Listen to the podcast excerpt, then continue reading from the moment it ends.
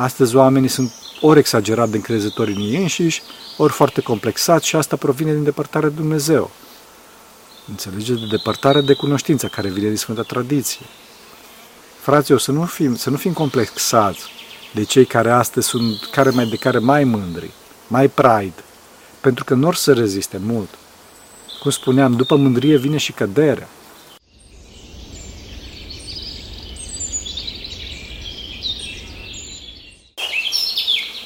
Slavă Tatălui și Fiului Sfântului Duh și acum și pururea și în vecii vecii. Amin. Pentru rugăciune Sfinților Părinților noștri, Doamne Iisuse Hristos, Fiul lui Dumnezeu, binește pe noi.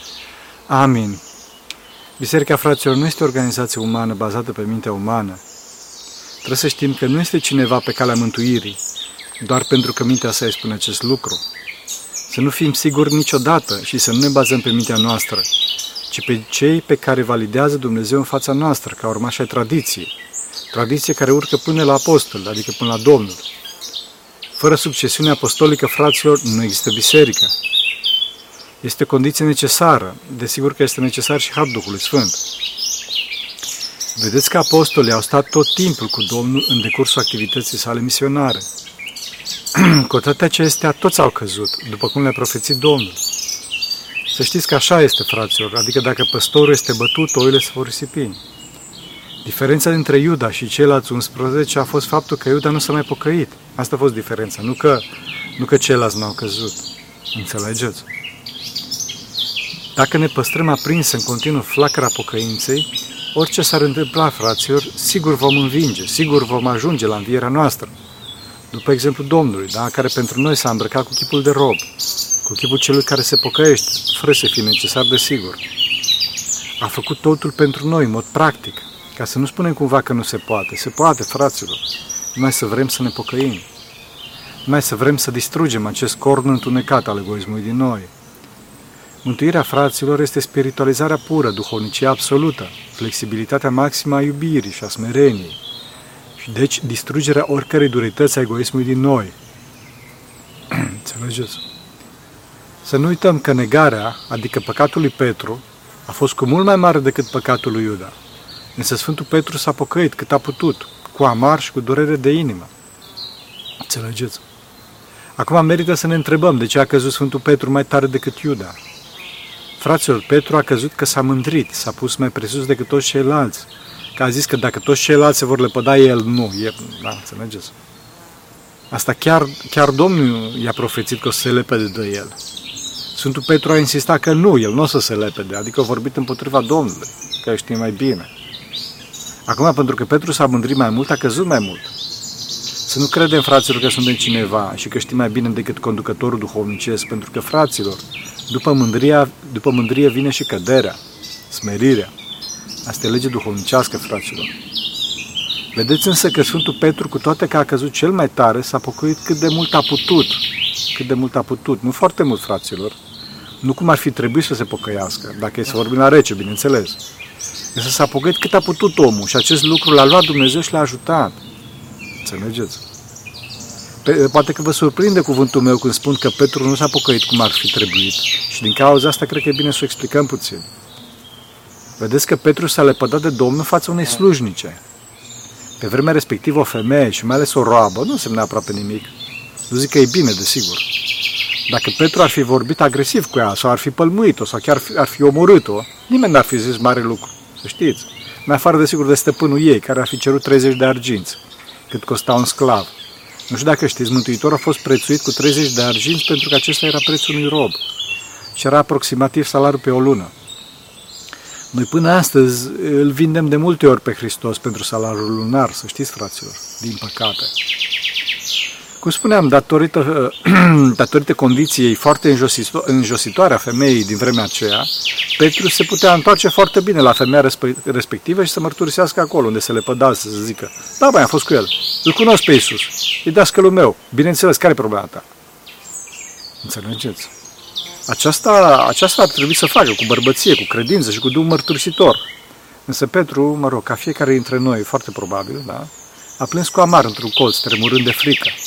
A făcut ce a putut omul, înțelegeți? Pentru că era părăsit de harul lui Dumnezeu din cauza mândriei sale și din cauza faptului că atunci era ceasul întunericului, ceasul ispitei. Fraților, dacă nu ne ține harul, nimeni dintre noi nu poate să reziste. Însă să facem și noi ce putem atunci când nu e harul cu noi.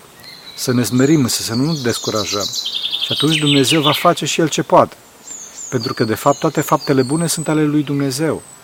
Singura noastră lucrare este să vrem. Și dacă noi vrem binele, Dumnezeu ne-l va da. Dacă vrem răul și insistăm pe acesta, din păcate Dumnezeu îl va îngădui, respectând libertatea noastră. De fapt, fraților, aceasta este drama întregii omeniri. Faptul că lumina a venit în lume, iar noi preferăm întuneric în loc de lumină. Și asta pentru că faptele noastre sunt rele și nu dorim să ne pocăim. Nu dorim să ne lăsăm de ele din cauza iubirii de noi înșine și adicției față de patim. Vedeți că, de fapt, asta l-a pus pe Sfântul Petru pe primul loc între apostoli, pocăința sa. Hotărârea sa de a se smeri în fața Domnului, după legea duhovnicească, care zice că de vreme ce Petru s-a mândrit mai mult, trebuia să se smerească mai mult. Și cum s-o smeri Petru? Țineți minte că la Marea Tiberiadei, Domnul l-a întrebat de trei ori pe Petru dacă îl iubește, pentru că Petru se lepădase de trei ori de Hristos. Da, așa a fost, dar de fapt lucrurile nu au fost exact așa, însă Scriptura, în Scriptura românească nu avem cum să traducem altfel. La început, Domnul l-a întrebat pe Petru, Simon Iona agapasme plion tuton, care în românește este tradus cu, mă rog, Simone, fiul lui Iona, mă iubești tu mai mult decât aceștia. Domnul spune asta pentru că Petru se pusese pe sine mai presus decât ceilalți, zicând că dacă toți se vor lepăda de Domnul, el nu. Fraților, să nu avem încredere în noi niciodată. Niciodată. Întorcându-ne la Petru, vedeți că acum îi răspunde foarte, foarte smerit.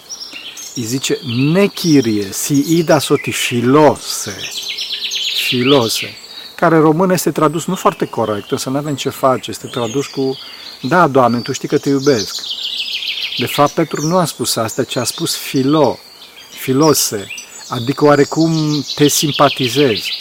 Filia este dragostea prietenească, simpatia. Este mult mai prejos decât agapi, adică decât iubirea adevărată, înaltă, duhovnicească, despre care l-a întrebat Domnul. Dincolo de asta, vedeți că Petru evită să spună mai presus decât aceștia, chiar dacă Domnul l-a întrebat expres de asta. Vedeți că după aceea Domnul se coboară și îl întreabă pe Petru doar Simon Iona agapasme? Adică Simon, fiul lui Iona, mă iubești? Fără să mai adauge mai mult decât aceștia. Petru însă rămâne smerit și nu are curajul să vorbească despre agapi, adică iubirea înaltă, rămânând tot la filia, la simpatie.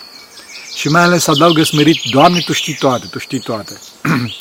A treia oară, a treia oară Domnul se coboară și mai jos și îl întreabă pe Petru, Simon Iona, filisme? Adică Domnul zice, Simon, fiul lui Iona, mă simpatizezi? Desigur că Petru s-a întristat pentru asta, că l-a smerit complet Domnul. Însă pentru a fi desăvârșit trebuie să fie distrus complet, trebuie să fie distrus complet cornul ăsta al egoismului, trebuie să fie distrusă complet ideea bună pe care o avem despre noi înșine. Cu toate că Petru s-a întristat, n-a crâcnit și a zis cu smerenie, Doamne, Tu știi toate, Tu știi că te simpatizezi, filose. Înțelegeți? Pentru faptul că Sfântul Petru a rămas tot timpul în colțișorul său smerit și pocăit, Domnul l-a pus păstor peste biserică.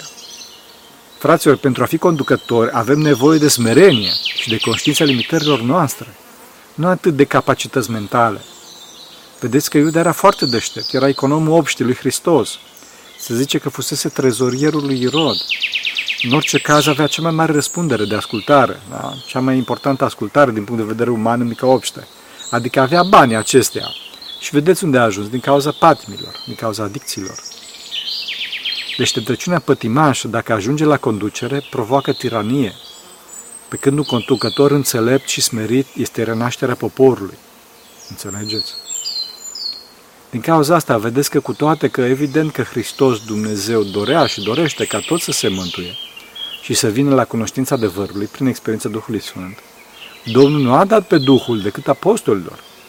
Odată, duminica seara, după înviere, când a spus, luați Duh Sfânt, cărora veți ierta, păcatele vor fi iertate și cărora le veți ține vor fi ținute. Și a doua oară la Cincizecime. Adică, fraților, e nevoie de preoți, adică de urmașii apostolilor, pentru dezlegarea păcatelor, dacă acestea sunt mari. Da? Dacă păcatele sunt mari, omul nu poate de unul singur. Nu poate de unul singur. Mai mult, dincolo de asta, vedeți că Domnul dă pe Duhul cel Sfânt, cum spuneam, în ziua Cincizecimii, însă îl dă iarăși, cum spuneam, numai apostolilor și ucenicilor. Ceilalți, adică, cum spune acolo, parții, mezii, elamiții și toți ceilalți, nu își dădeau seama ce se întâmplă. Da? Vedeți că, da, ok, Domnul dorește ca să reverse Duhul Sfânt peste tot trupul, după cum a profețit Ioil, însă asta numai prin apostol, numai prin apostol. Asta pentru că este nevoie de smerenie, de unitate, înțelegeți? Biserica adevărată este unitatea și succesiunea apostolică în Duhul Sfânt. Numai așa se vindecă omul de marea problema sa, de căderea noastră, care este egoismul, mândria, însingurarea. Fraților, în afara succesiunii apostolice nu se transmite Duhul Sfânt în mod instituțional, adică nu sunt taine. Bineînțeles că Duhul poate să sufle unde vrea și unde ori mângâie pe oamenii în afara bisericii, în afara unității, în succesiunea apostolică, însă totdeauna Duhul îi atrage pe oameni în unitatea bisericii. Desigur, până acolo, până unde aceștia pot. Duhul Sfânt niciodată nu validează ereziile, ruperile de biserică, inovațiile, răscoalele, protestele în biserică. Înțelegeți? Vedeți că la fel s-a întâmplat și cu Sfântul Apostol Pavel. Dacă Domnul știe, știa cine este, adică vasul alegerii, cum el însuși spune, cum Domnul spune, de ce nu l-a ținut aproape, de la început, aproape de el? Da? Chiar Domnul zice că e vas ales, nu? Ei, dacă era vas ales, ar fi normal, ar fi fost normal să fie coptat, să fi fost cooptat în cercul restrâns al celor doisprezece apostoli, nu? Vedeți că Sfântul Apostol Pavel nu l-a cunoscut pe Domnul când acesta a fost cu trupul pe pământ, cu toate că indubitabil a trăit și el atunci. De ce nu l-a cunoscut? De ce n-a fost cooptat în cercul celor doisprezece? De ce? Întâi de toate pentru smerenie, fraților. Vedeți că zice la un moment dat chiar Sfântul Apostol Pavel că i s-a dat un ghimpe în trup ca să nu se mândrească cu măreția descoperirilor.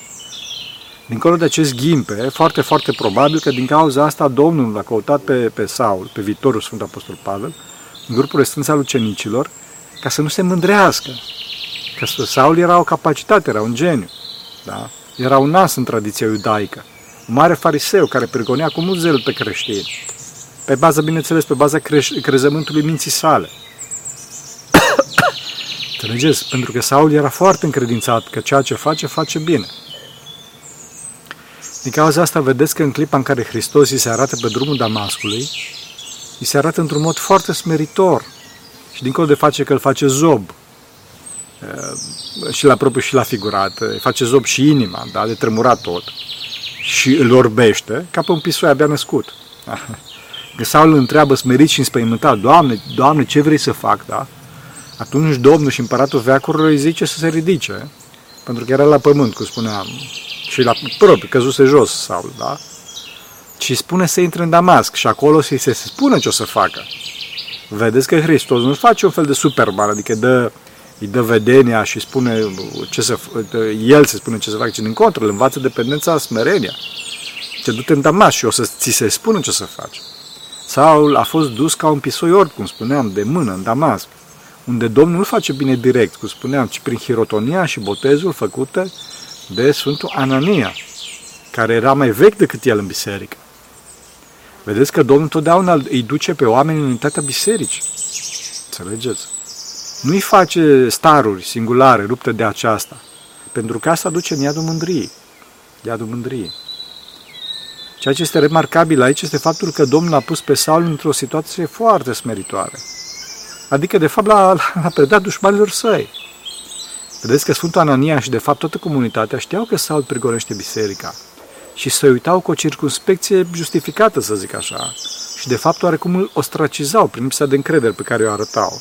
Lipsa de încredere bazată pe niște fapte foarte grave, între care, desigur, că se număra și părtășia la uciderea Sfântului Ștefan. Vedeți că a fost necesară susținerea și recomandarea Sfântului Apostol Varnava, care și-a pus obrazul pentru Saul, înțelegeți? Ca să fie în sfârșit, mă rog, Saul, adică viitorul Sfântul Apostol Pavel, să fie primit în biserică. Da, fraților, ca cineva să fie un lider de succes, ca cineva să fie într-adevăr primul, trebuie să treacă prin starea de ultimul om în comunitatea respectivă. Să pornească de jos. Dacă nu ne smerim, nu ne înălțăm. Cine se înalță pe sine, fraților, se va smeri și cine se sperește pe sine se va înălța.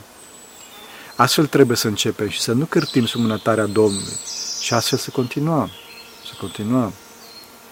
Vedeți că și după aceea Sfântul Apostol Pavel nu s-a dezlănțuit de unul singur, că e mare și tare, ci s-a dus la Ierusalim să întrebe dacă face bine pe cei mai mari ca el în biserică, adică pe Sfântul Apostol Petru, Ioan și mai ales pe Sfântul Iacob, fratele, la ruda Domnului, care nici măcar nu era în cei doisprezece apostoli. Însă, însă Sfântul Iacob a fost primul arhiepiscop al Ierusalimului, fraților. El a fost mai mare acolo. Vedeți că Dumnezeu nu pune pe nimeni stăpân absolut în biserică, astfel încât să existe smerenie și unitate. Ființa bisericii este sinodicitatea.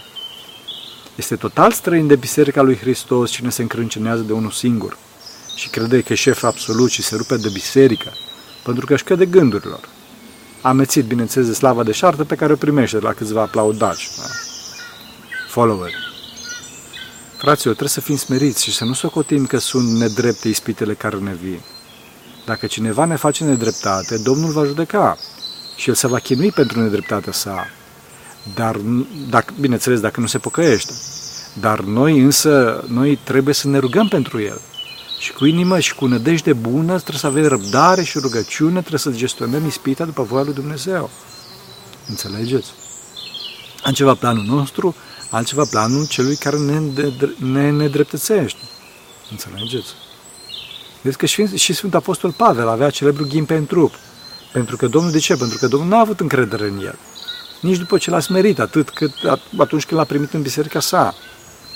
Asta, bineînțeles, dincolo de faptul că marele Pavel a trebuit să fugă pe ascuns, lăsat pe un zid, da? Într-un coș, într-o coșară, da? Într-o baniță, sau să pățească atâtea peripeții de la tâlhari, naufragii, naufragii, bătăi și altele asemenea. Acum, în cazul bătăilor, era oarecum protejat, pentru că putea să primească doar patruzeci fără una lovituri de bici. Mice Scriptura. De ce? Pentru că era cetățean roman, iar legea interzice, nu știu dacă știți, legea interzicea, ca, interzicea cetățenilor romani, chiar dacă erau de o altă etnie, să fie biciuiți de patruzeci de ori. Deci, cu alte cuvinte, fraților au dat maxim în el cât s-a putut. Acum, dincolo de aceste peripeții prin care a trecut Sfântul Apostol Pavel, ce a fost exact acest ghimpe în trup, nu se știe. Însă cel mai probabil era faptul că nu vedea bine deloc. După cum amintește vag în epistola către Galateni, ne zice acolo că din cauza unei slăbiciunea trupului a binevestit lor mai întâi și că aceștia nu l-au disprețuit pentru încercarea trupească a sa și nu s-au scârbit deloc de el și că de ar fi fost cu putință și ar fi scos ochii lor și ar fi dat apostolului. Mai ales această ultimă remarcă sună puțin straniu dacă Sfântul Apostol Pavel ar fi fost sănătos cu ochii. Să dacă el într-adevăr ar fi avut o vedere foarte precară, atunci acest lucru ne-ar fi căpătat cu un totul alt sens, da? Să vedeți. Foarte probabil că din această cauză Sfântul Apostol Pavel nu scria scrisorile, ci doar le semna la sfârșit pentru autentificarea scrisorii. Scria doar câteva cuvinte, cu litere mari la sfârșitul epistolelor. Să vedeți, pentru că nu vedea bine. Gândiți-vă ce efort a făcut pe vremea respectivă un om care nu vedea bine, ca să cutreiere aproape toată Mediterana, fără mașină, fără avion, și doar cu mijloacele de transport de atunci, din care cele mai, să zicem așa, avansate, erau corăbile, care pe vremea respectivă erau foarte lente și mai ales foarte nesigure, în comparație cu ceea ce avem azi. Fraților, un păstor adevărat, un lider adevărat, își pune sufletul pentru oile sale, pentru subalternii săi. Cel care vede primejdile că vine asupra subalternilor, asupra turmei și încearcă să le pună la adăpost, este un păstor adevărat, dacă se lasă pe sine. Dacă însă se pune pe sine la, la adăpost și lasă turma de izbeliște, nu este un lider adevărat, nu este un păstor, ci doar un salariat. Și oamenii simt asta, că nu-i pasă și că nu-l validează Bunul Dumnezeu pe cel de la conducere. Și un astfel de lider, să știți, că nu simte bucurie. Nu simte bucurie. Chiar dacă cel, chiar dacă cel care se zbate pentru turma sa cu discernământ se ostenește mai mult, el simte împlinire. Pentru că bucuria, împlinirea vine de la Dumnezeu și nu de la capacitatea noastră de a evita răspunderea, fraților, în mod egoist, în mod laș. Fraților, Dumnezeu nu se batjocorește, să știți. Dumnezeu vede pe toate. Cu alte cuvinte, fraților, când cineva se rupe de unitatea cu ceilalți, Dumnezeu nu-l validează. Din cauza asta am mai zis astăzi că succesiunea apostolică, Sfânta Tradiție, este esențială pentru dobândirea Harului Duhului Sfânt. Desigur că, mă rog, pe plan profesional este foarte importantă și tradiția profesională. Să toate acestea, fraților, nu în interese personale, ci în interesele comunității. Pentru că dacă se fac doar interese personale, atunci se va genera o atmosferă foarte toxică, de unde va izbucni război, ardere. Fraților, nu zic eu asta, Sfânta Scriptură zice. Dacă țineți minte Cartea Judecătorilor, ce acolo că s-au dus odată copacii să ungă un împărat peste ei. Și au zis către măslin, copacii să domnească peste ei, domnește peste noi. Iar acesta a zis că o să las și oare grăsimea mea, uleiul meu cu care se cinstește Dumnezeu și oamenii se mândresc, da? Și mă voi duce eu să umblu prin copaci? Ăștia când au auzit, s-au dus la smochin, da? Vină, și, vină tu și domnește peste noi. Și atunci și, și smochinul a declinat și a zis ceva de genul că nu o să lase el fructul cel bun și dulce și nu o să se ducă să cârmuiască copaci. După care s-au dus la vița de vie și au propus și ei. Și aceasta a refuzat și a zis că nu o să lase mustul care veselește pe Dumnezeu și pe oameni și nu o să se ducă să cârmească copaci. În final au zis toți copacii către un spin să vină să domnească peste ei. Acesta acceptă pentru că nu are niciun rod, da? Și zice că, le zice copacilor că trebuie să se pună forțat, că dacă nu îi va arde, înțelegeți? Înțelegeți? Ca să alegem un lider de succes, fraților, trebuie să alegem pe cel care nu vrea. Pentru că acesta este cel care nu are la maxim interesul personal, care știe ce înseamnă lider și are îndrăzneala către Dumnezeu să ceară ajutorul pentru cei care, care îi conduce. De asemenea, fraților, este foarte important să vedem ce roade are pe plan personal și comunitar acest lider înainte de a fi propus ca lider. Înțelegeți? Fraților, evident că trebuie să avansăm și pe plan personal și pe plan comunitar, însă pentru a avansa trebuie să ne cunoaștem foarte bine tradiția, pentru că de aici vin direcția și experiența. Dacă nu ne cunoaștem istoria, suntem condamnați să repetăm greșelile. Înțelegeți? Aici trebuie să, trebuie să accentăm puțin faptul că nu trebuie să căutăm să inventăm lucruri doar de dragul invenției sau, mă rog, a mirajului reușite, a faimei, ori acceptanță. Să călcăm pe tradiții care, tradiții care sunt verificate ca viabile, da? Și mai degrabă trebuie să descoperim adevăruri, adevărul din bătrâni, adevărul pe care l-a lăsat Dumnezeu. Da? Moduri noi de relaționare cu realitatea în Dumnezeu. Da? Adevărurile fundamentale ale creației în Dumnezeu. Asta este valabil, fraților, mai ales pe plan duhovnicesc și pe plan profesional. Da? Trebuie să știți că Dumnezeu este personal, atotputernic și atotștiitor și știe inclusiv și ne poate ajuta inclusiv pe planul nostru profesional, înțelegeți? Și personal și profesional. Din cauza asta, fraților, pentru a reuși în viață, inclusiv pe plan profesional, avem nevoie de rugăciune și de studiu. În cazul studiului, fraților, trebuie să studiem și pe Dumnezeu și legile duhovnicești ale sale, dincolo de studiul profesiei în care activăm. Dacă nu știm legile duhovnicești, vom da în bară, fraților. Să nu credem că gândirea foarte rapidă, superficială și haotică, care este caracteristica astăzi, ne poate ajuta aici. Fraților, de asemenea, este foarte periculos să ne bazăm pe o anumită așa ascuțime a minții sau, mă rog, pe un anumit talent, pe anumite harisme naturale. Da? Să nu ne bazăm pe asta, să nu zicem că sunt destul pentru a reuși în viața profesională și mai ales în viața duhovnicească. Nu, fraților, nevoie de smerenie, de efort, de multă rugăciune, de timp, adică de răbdare și mai ales de ascultare, de dependență față de cei care au mers înaintea noastră pe drumul pe care am pornit și noi acum. Atunci când învățăm ceva, să aflăm ceva nou, neapărat să-i mulțumim lui Dumnezeu și celor care ne-a învățat, pentru că recunoștința ne ține smeriți, înțelegeți? Asta este cheia succesului, fraților. Asta e cheia succesului, pentru că după mândrie vine și căderea. E lege duhovnicească, fraților. Dumnezeu se opune celor mândri, iar celor smeriți le dă mult har. Din păcate, noi astăzi ne mândrim, din temir ce credem că dacă știm să scriem cinci litere și suntem la curent cu ultimele trenduri din modă, muzică și tehnologie, suntem cineva. Nu suntem deloc, fraților. De asemenea, trebuie să știți că mai există un fenomen care, care așa ne, ne, ne, ne distruge. Și o formă de mândrie, de fapt, și superficialitate. Asta mai ales dacă intrăm în forță și încrezuți într-un anumit domeniu. Da? Credem, credem că, știe, că le știm pe toate la început. Deci, mai ce intrăm în domeniul respectiv, noi nu știm pe toate. Deci, mare brânză, ce poate fi așa de greu?